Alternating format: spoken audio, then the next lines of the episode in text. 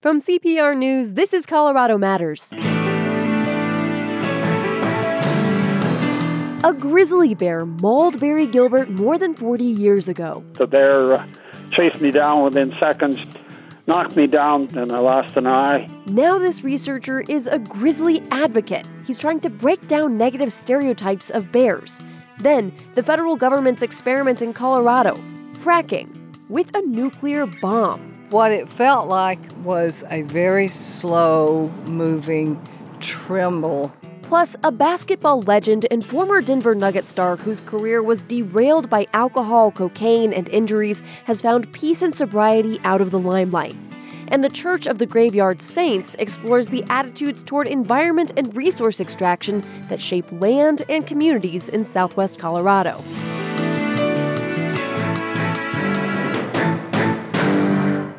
This is Colorado Matters on CPR News. I'm Avery Lill.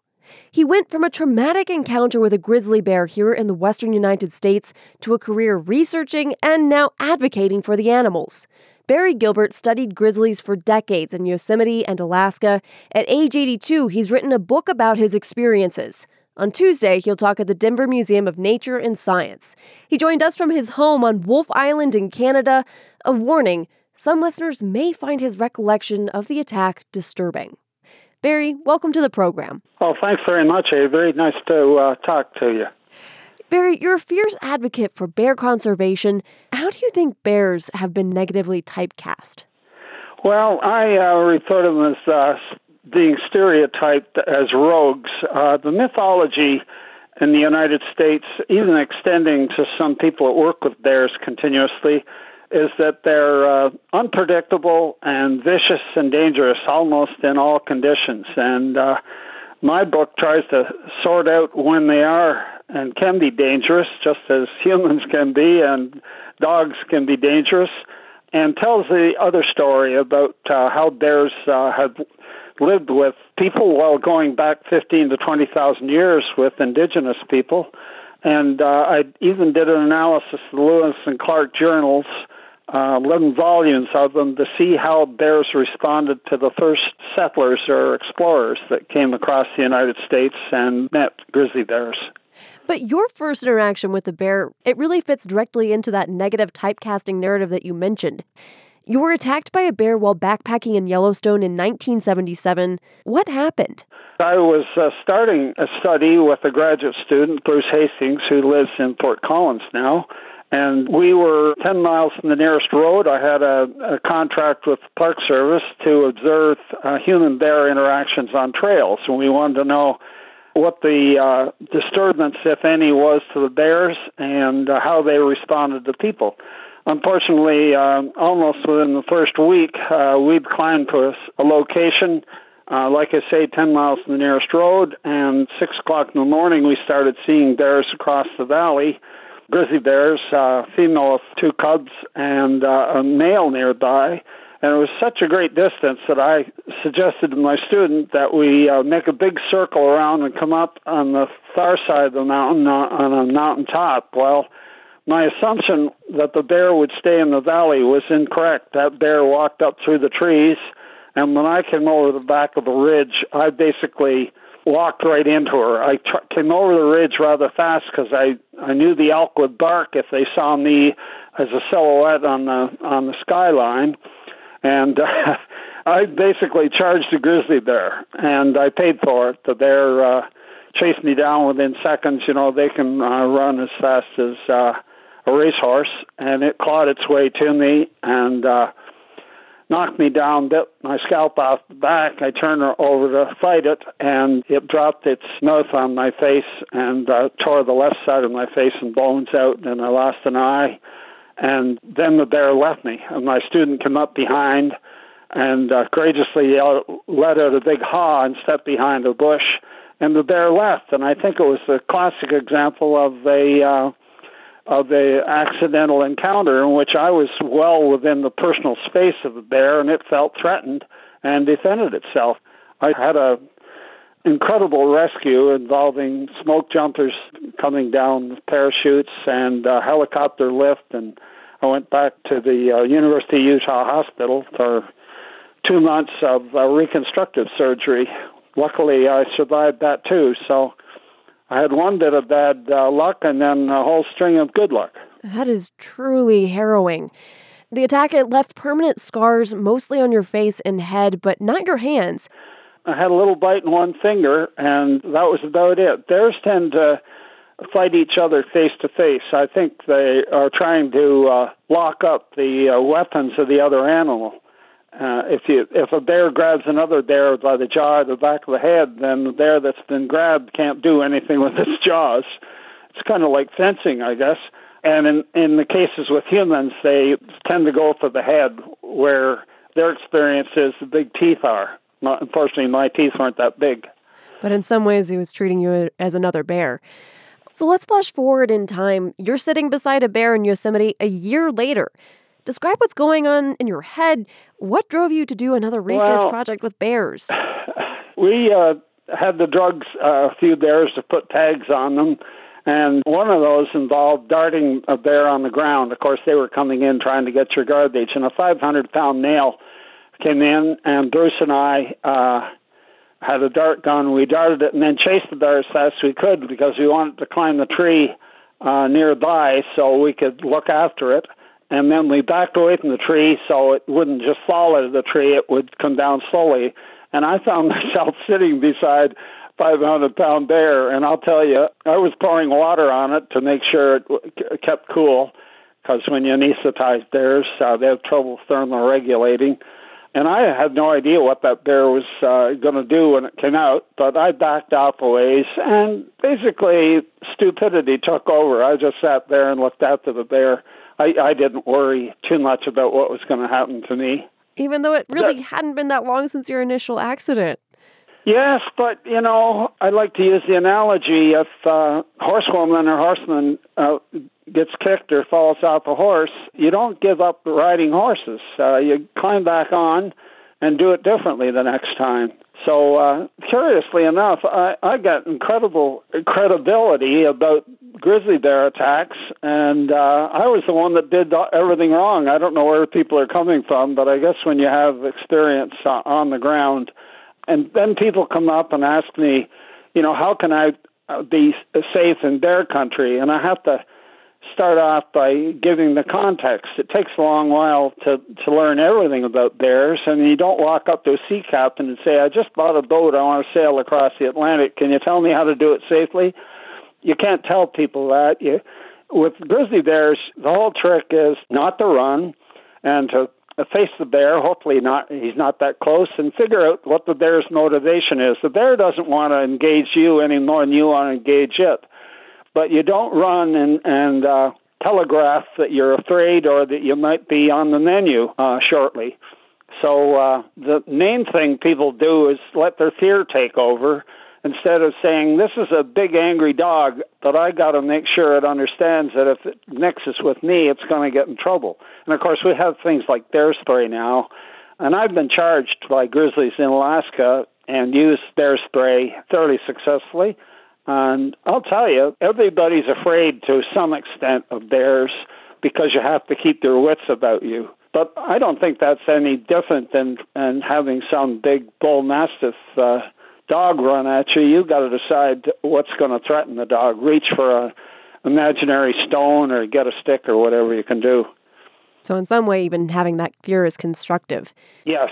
The bear's usually uncertain as to what to do if you're too close, it feels threatened and it'll charge, but it may uh, come out charge fast and then decide that uh, it's going to run off. They call that a bluff charge.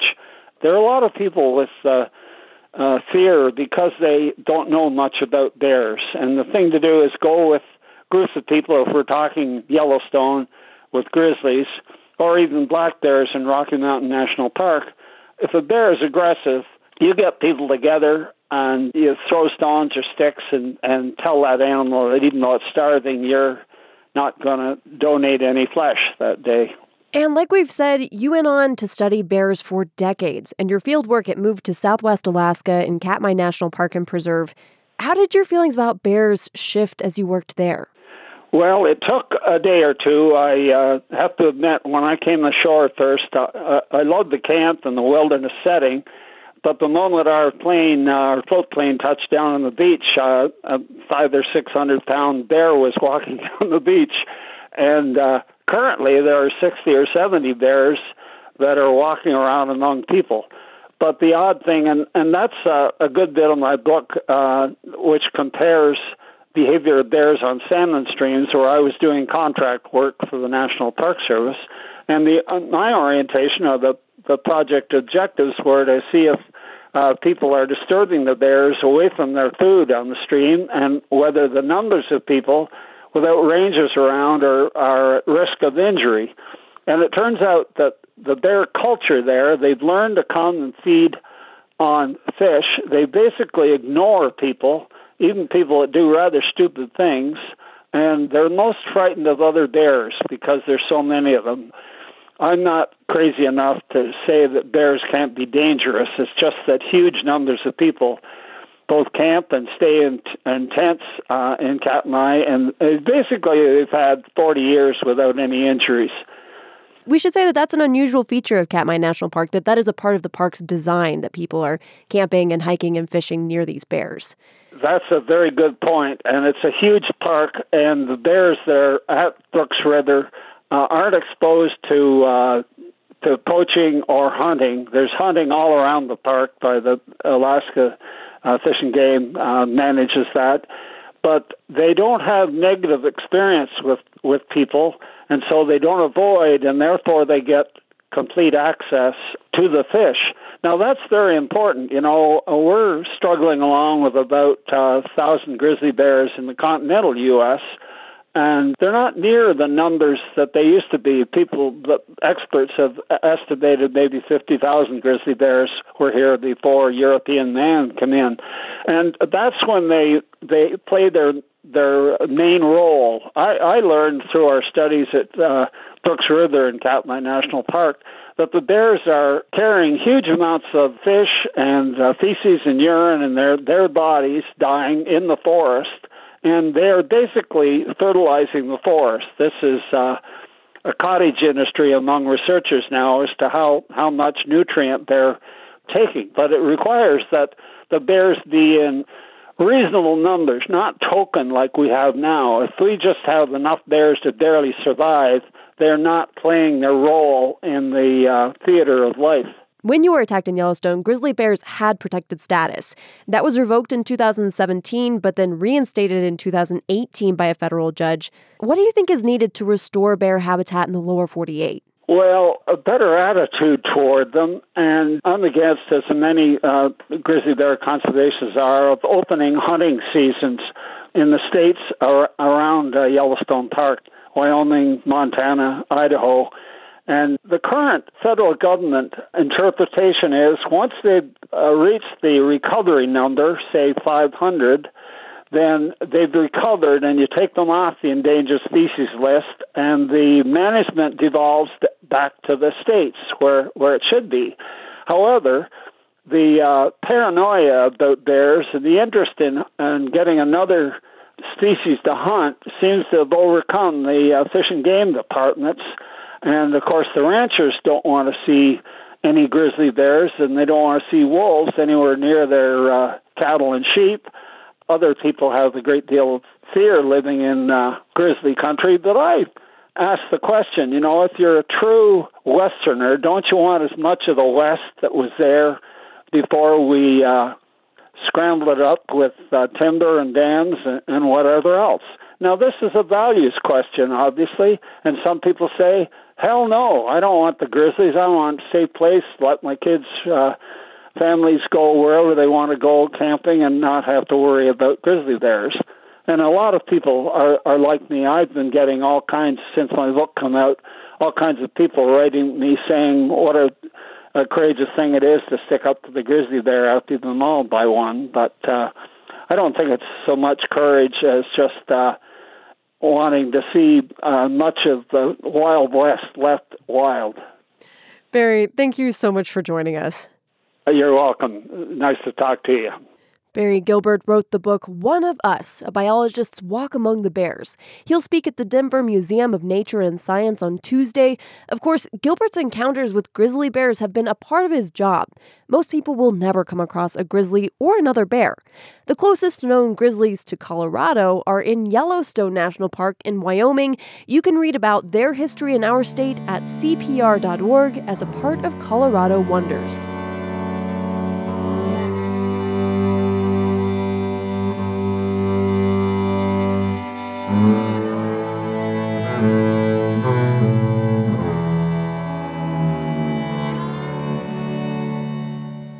Fracking with a nuclear bomb. 50 years ago, that's what the federal government tried to do in Colorado in an attempt to extract natural gas. CPR environmental reporter Grace Hood explores this chapter in Western Colorado history and what it means today. The Atomic Energy Commission set off a bomb more than a mile and a half underground, east of Grand Junction. It was twice as powerful as the weapon at Hiroshima. Nine, eight, seven, the explosion shook rocks off cliffs. Six, five, four. People say it felt like an earthquake. Three, two, two one. Boom. Judy Beasley watched from eight miles away in front of her white two story house. What it felt like was a very slow moving tremble. It was like a flowing flowing of energy. The scene in the town of Parachute, which was called Grand Valley in 1969, was almost festive. The federal government briefly shut down I 70. People sold souvenirs.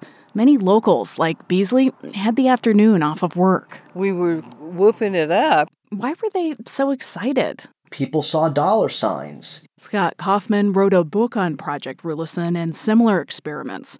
The economy was slow around Parachute.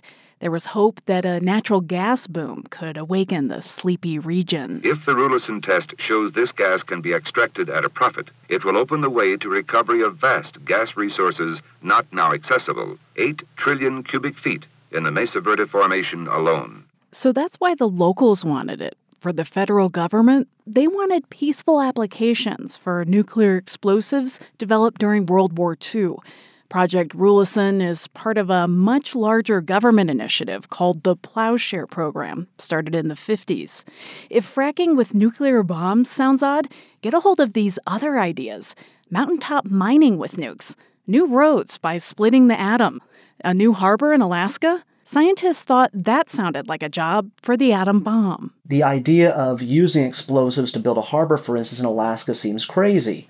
But they were convinced that if they put enough effort into it, they could create what they called a clean nuclear explosive. In other words, an explosive that produced virtually no radioactivity and therefore would not pose a threat to humans or flora or fauna. It actually did sound crazy to some people, even at the time. Chester McQuarrie camped out with a dozen protesters for days.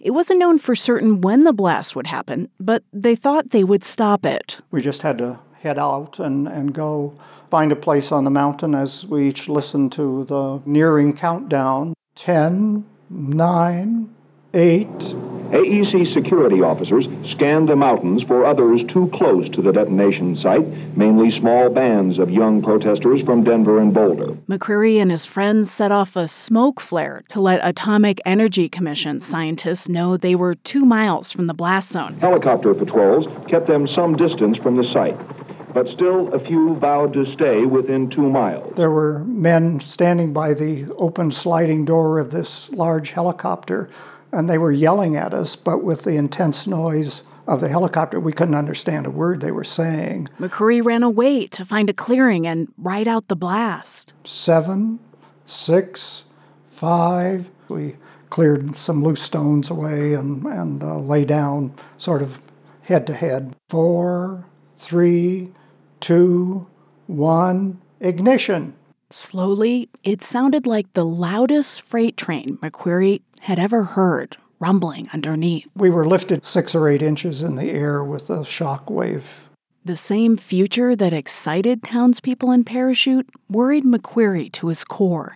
If Rulison were to prove successful, it could mean dozens more underground nuclear explosions for fracking, a huge risk. The experiment did produce some gas, and that carried a little radiation. But that was the only time radiation from Project Rulison has reached the surface.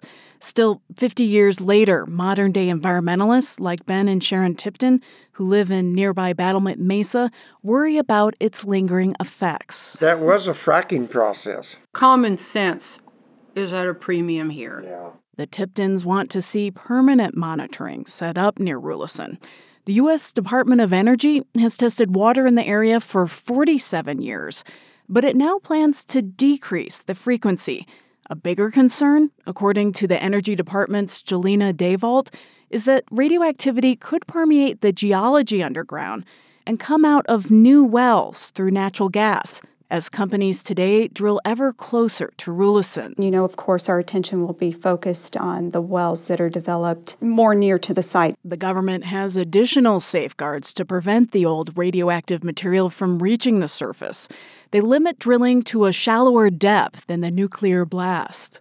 Corrine Hamilton isn't worried about radiation, even though she lives a few dozen yards from the blast site. We like the views. It's on her private property. It's, it's documented that it is pretty clean, that there isn't any radiation coming up. Hamilton worries more about trespassers. The Rulison site draws tourists who want to know something, anything about what happened. Right now, the only way they can see the small monument to the explosion is by walking onto her land. We've actually had people from Virginia, we've had people from Illinois that have come up. One day, she even met a man who said his great grandfather was a Rulison scientist. When they start talking, I try not to interrupt and just sit back and listen. Hamilton says she wants to collect these stories. She plans to build an interpretive sign to go next to the monument, one that can be seen from further away and explains the complicated legacy of the larger plowshare program. Its fate was sealed by a lack of commercial success, public consciousness about radioactivity, and the will of Colorado voters. In 1974, they approved a constitutional amendment. It says voters get to decide if any future nuclear device is detonated in the state. I'm Grace Hood, CPR News. David Thompson has been called Michael Jordan before Michael Jordan came around. He starred for the Denver Nuggets in the late 70s and early 80s and eventually became the highest paid player in the NBA at the time. His basketball career tanked as he struggled with cocaine, alcohol, and injuries. Years later, out of the limelight, he's found peace. Christian Clark profiled him recently for Colorado Public Radio. Christian, welcome to the program. Hey, thanks for having me. David Thompson was an excellent basketball player in a lot of respects, but what is he really known for? I think the biggest thing is he's he's one of the all-time what if guys.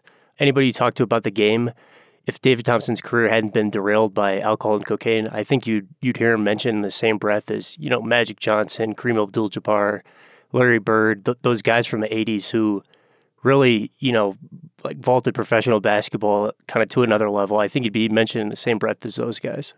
Tell me what he was good at as a player. Um, the, the thing he was known most for was his leaping ability. His nickname was Skywalker, which is just one of the all-time coolest nicknames. Uh, he had a 44-inch vertical. Um, he tested at 42 inches as a freshman, and that got him in the Guinness Book of World Records. You know, kind of the joke about him was he could jump so high that he could snatch a quarter off the top of the backboard and, and put a dime and a nickel up there. That's incredible. Where did Thompson learn to play basketball? Yeah, so he, he grew up in a really rural area of North Carolina. Um, he was the youngest of 11 children, and he started to play the game on a dirt court behind his home. Um, I got to talk to David and his cousin, Alvin Gentry, who, who played in that court and is now the head coach of the Pelicans. And, you know, the rims at first were bicycle rims that they ripped the spokes out of. It was just a dirt court, and you know, Alvin described it to me as that like they literally just went to the river and brought up water to like pat down the dirt to make it like a little bit hard so you can like dribble on it and all that. So, yeah, pretty much just a, a makeshift court behind his home. And so it was a really do it yourself basketball kind of court. Um, he played college ball for North Carolina State. Was he already starting to make a name for himself there?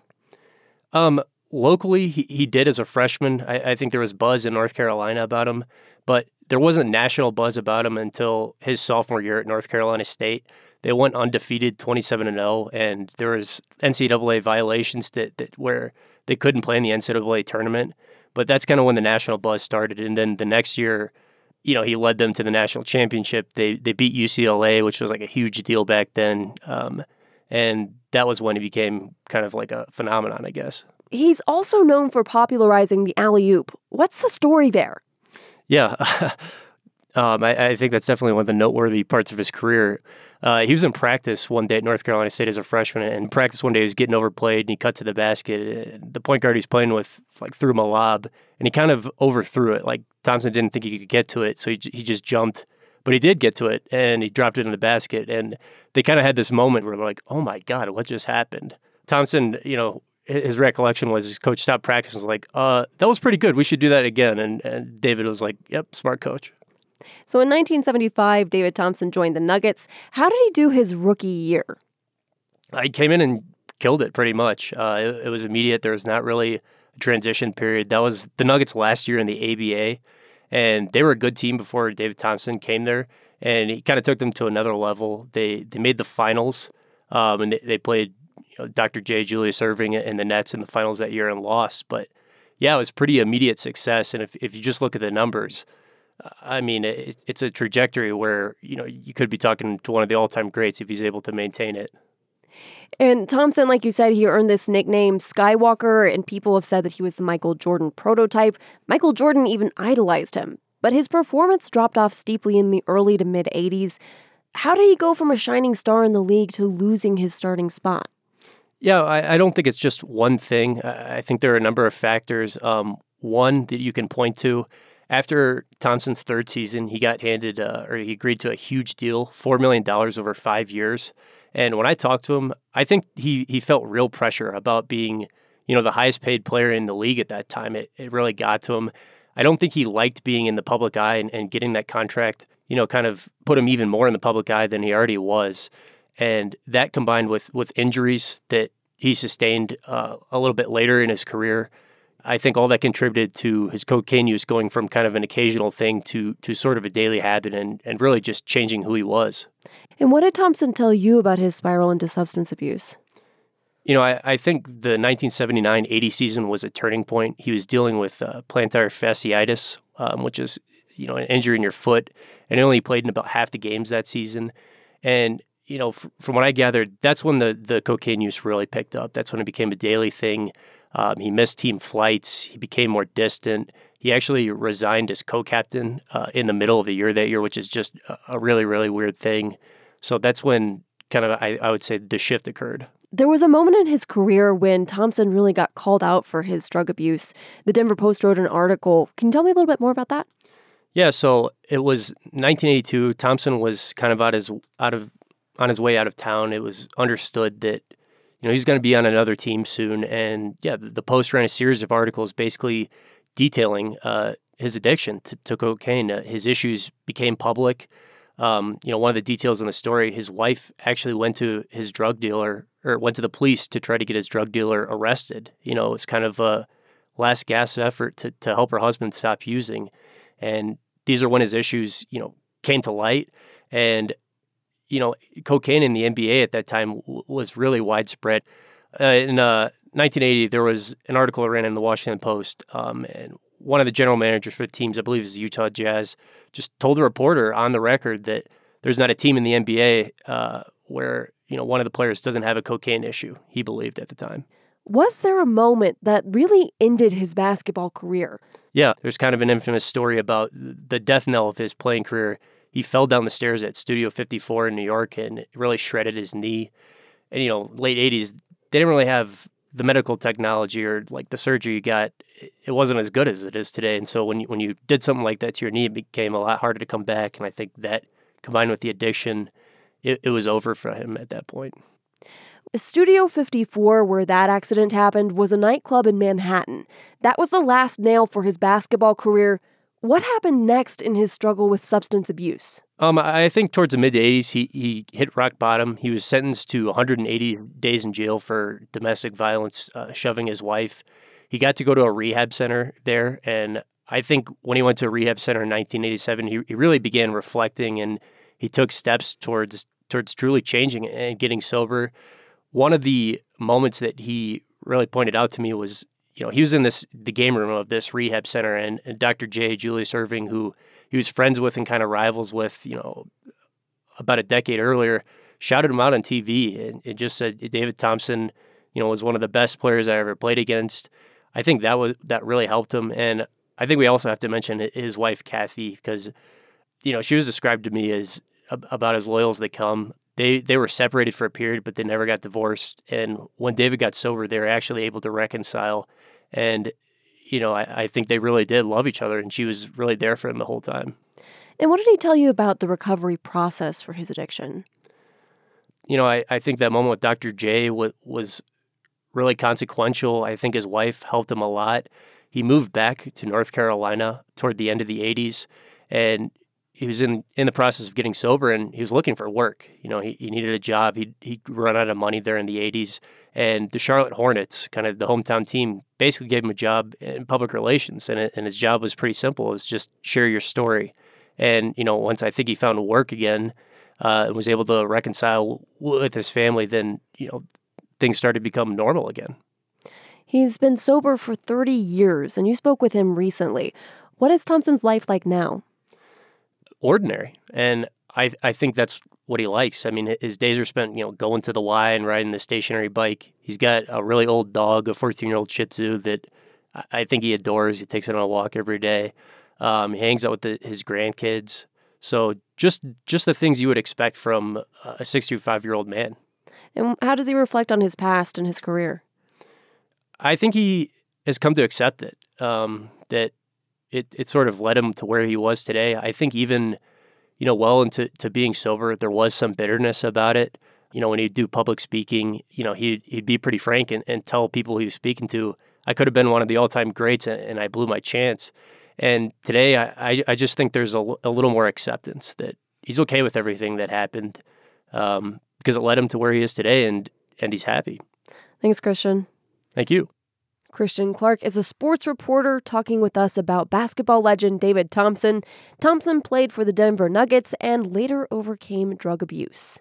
When we come back, a new novel set in Colorado that combines fact with fiction and an unexpected nod to Shakespeare.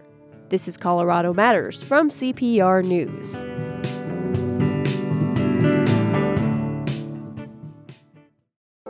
In the late 80s, the AIDS epidemic started to take hold in gay neighborhoods in cities like New York, Los Angeles, and San Francisco. For these people, marijuana was a cheap, accessible way to treat the symptoms of AIDS.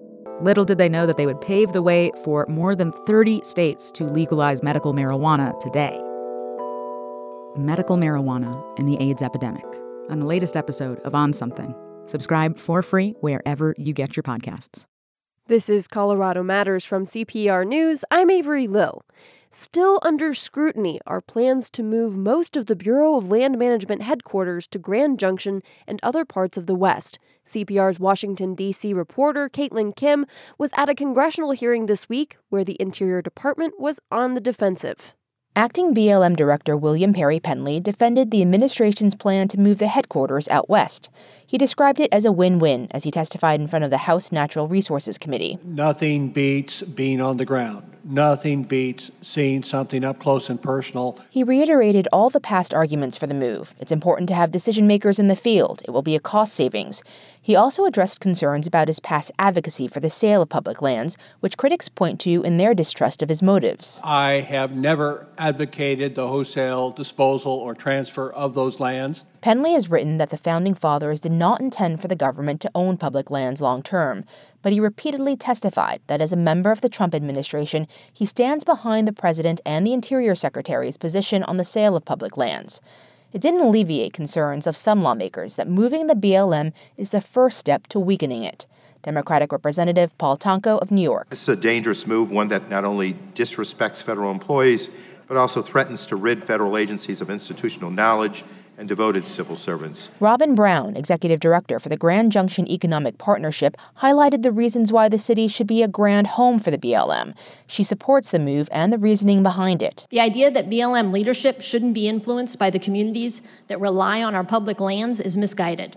It tells me that you don't trust people like us from rural communities to advocate for the highest and best use of our public lands. It's the distrust that's centered on this administration. House Natural Resources Committee Chairman Raul Grijalva of Arizona. Their motivation and what is really behind the move that we are trying to get at. Grijalva says that given the lack of transparency, analysis, and consultations, this appears to be nothing more than a poorly veiled attempt to dismantle a federal agency. Pendley says a full list of positions moving out west will be released next week. One person who won't be moving? Pendley. He told the committee he'll be staying in Washington, D.C. I'm Caitlyn Kim, CPR News. McElmo Canyon lies in southwest Colorado, adjacent to the Canyon of the Ancients National Monument and the Utah border. It's home to author Chuck Greaves, and it's the setting for his sixth novel, Church of the Graveyard Saints. The novel explores the relationships and attitudes that shape the land. Chuck, welcome. Thank you, Avery. It's great to be here. You're not from Montezuma County. You lived in Los Angeles and you worked as a lawyer for a couple of decades, but you moved out to McElmo Canyon about seven years ago. Tell me about your ranch and vineyard that got you to move out to Colorado. Well, when my wife and I left Los Angeles in 2006, we actually wanted to move to this area, to the uh, Four Corners area, and specifically to McElmo Canyon, because we had some dear friends who had bought a ranch here. But we looked around and couldn't find a place that we liked. So we ended up spending six years in Santa Fe. But we always had the idea that we wanted to end up here in McElmo Canyon. And finally, we found the perfect place, which was right across the road from our friend's ranch. And lo and behold, I was always kind of a wine aficionado, and the property we ended up buying had a vineyard. So now I, I split my time between writing novels and, and tending a vineyard. And what does it look like out there? Uh, it's beautiful red rock country. If listeners are familiar with uh, southeastern Utah, places like Canyonlands or, or Capitol Reef, McElmo Canyon is like a little slice of that kind of Red Rock Canyon country that extends across the border into southwestern Colorado. So let's talk about your book. The protagonist, Addie Decker, returns to her family's ranch after years of absence, and she quickly finds herself embroiled in conflicts about the land where her family has been ranching cattle for generations. But that ranch is also sitting on a large carbon dioxide deposit, and it turns out there are lots of opinions about what to do. Tell me about those conflicting views of land that are the center of this story. Well, the Canyons of the Ancients National Monument, McElmo Canyon is the southern border of the monument. It is the home to the largest or densest collection of uh, arche- archaeological ruins in the country. It's estimated there are about 30,000 ancestral Puebloan sites in the Canyons of the Ancients National Monument. It also happens to sit on uh, one of the largest and purest CO2 repositories in the world, called the McElmo Dome. So, right away, you have a conflict between archaeological resources and the pristine natural beauty of the monument area and the extractive industries that would like to mine the CO2 in the ground there. What they do is they, they, they drill for CO2 here and they send it in pipelines down to Texas where they use it for secondary recovery in the oil exploration business. So they, they pump CO2 from the ground here, send it to Texas and Oklahoma, and pump it back in the ground there to uh, boost oil production.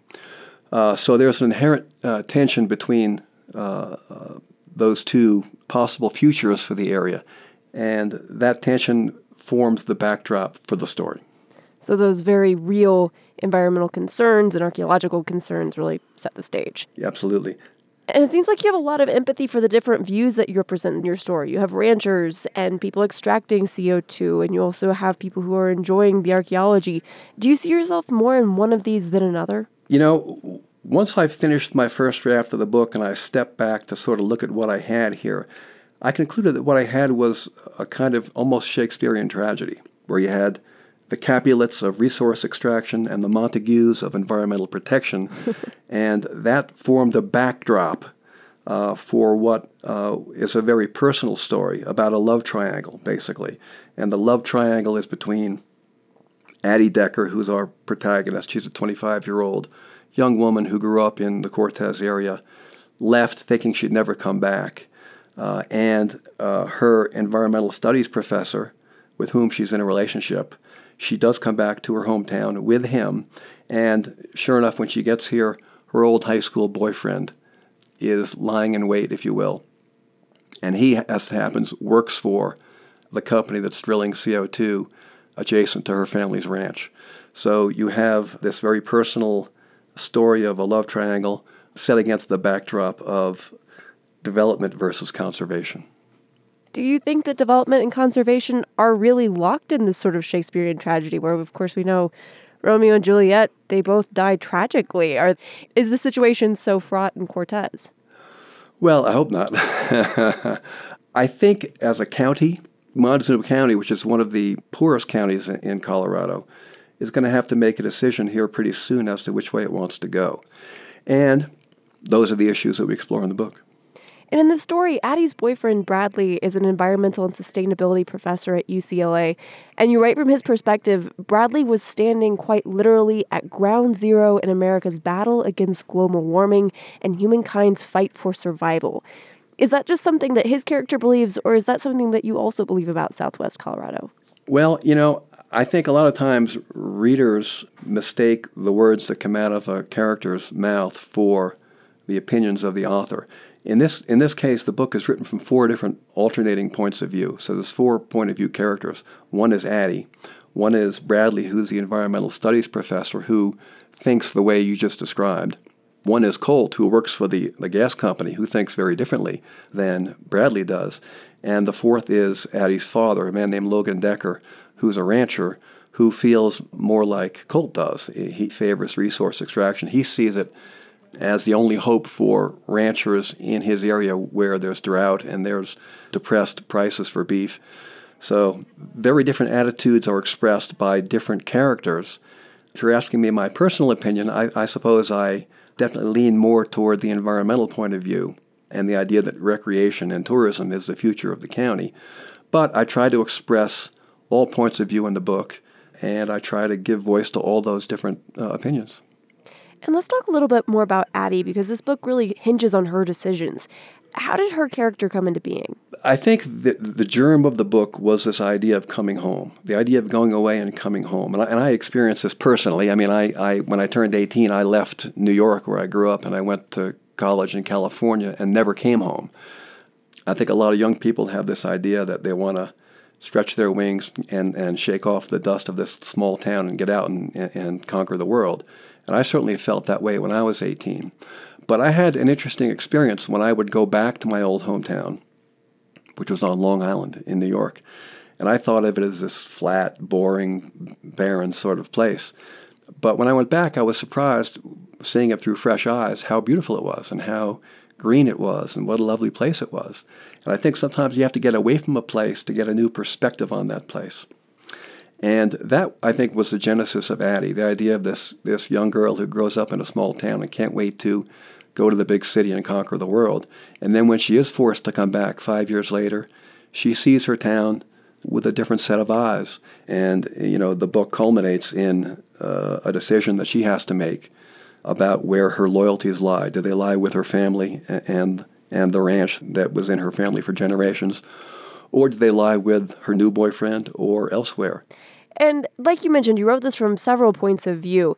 And it seems like Addie's conflicted views about land are bound up with those relationships, mostly with men. And you've got her Bradley, her father, her grandfather, her ex boyfriend. And each of them represents a different perspective on how to use or live with the land. Tell me more about those relationships. There's this notion that first love is, is, is the purest love, or that the first person you fall in love with is the person you'll never forget the rest of your life. So there was an element of that in the relationship between Addie and Colt, her high school boyfriend. She has a fraught relationship with her father for a lot of reasons. Her father, who raised Addie as a single parent, was almost a smothering presence in her life. And then there's Bradley, who's this erudite, uh, accomplished older man who, to her surprise, you know, shows this great interest in her and sort of mentors her and represents uh, a future that she envisions for herself.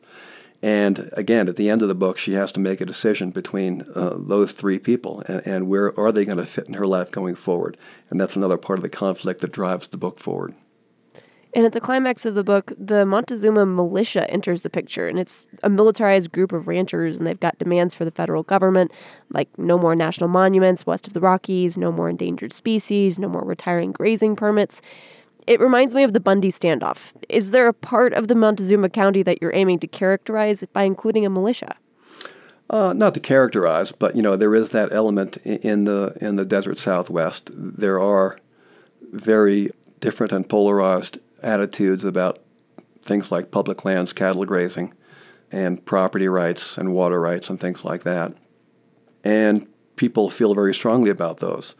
Uh, so yes, you know there's the whole Bundy standoff, the Malheur standoff in Oregon, and other uh, militia type uh, activities. I use that device to sort of bring the story to a head. Addie and Bradley, their activities to try to uh, combat the expansion of oil and gas exploration in and around the canyons of the ancients causes this militia to react.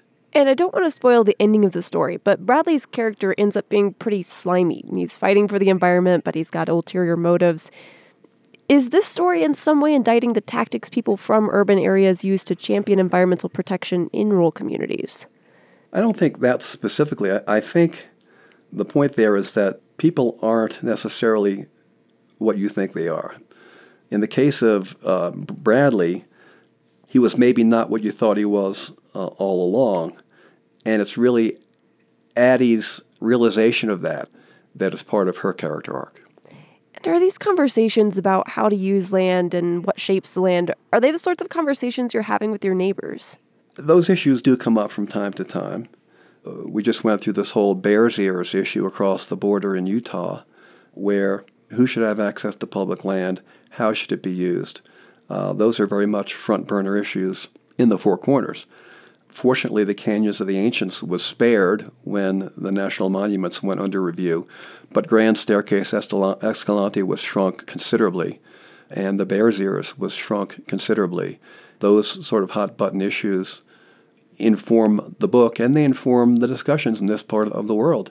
People are talking about, yeah, what do we do with these places? Uh, do we preserve them? Do we transition to a more recreation and tourism type of economy? Or do we keep relying on, on the easy money uh, that comes from oil and gas exploration despite all the negative consequences? So, those are very real issues for us here in the Four Corners, and I suspect they will be for many years to come. Chuck, thank you so much for joining us. My pleasure, Avery. Thank you. That's Chuck Joseph Greaves from McElmo Canyon in Montezuma County, author of Church of the Graveyard Saints. We spoke in May in anticipation of the book, which was just published.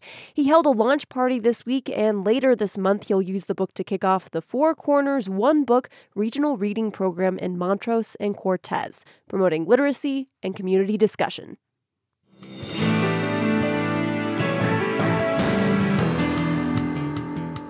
Thanks for joining us on Colorado Matters. I'm Avery Lill. This is CPR News.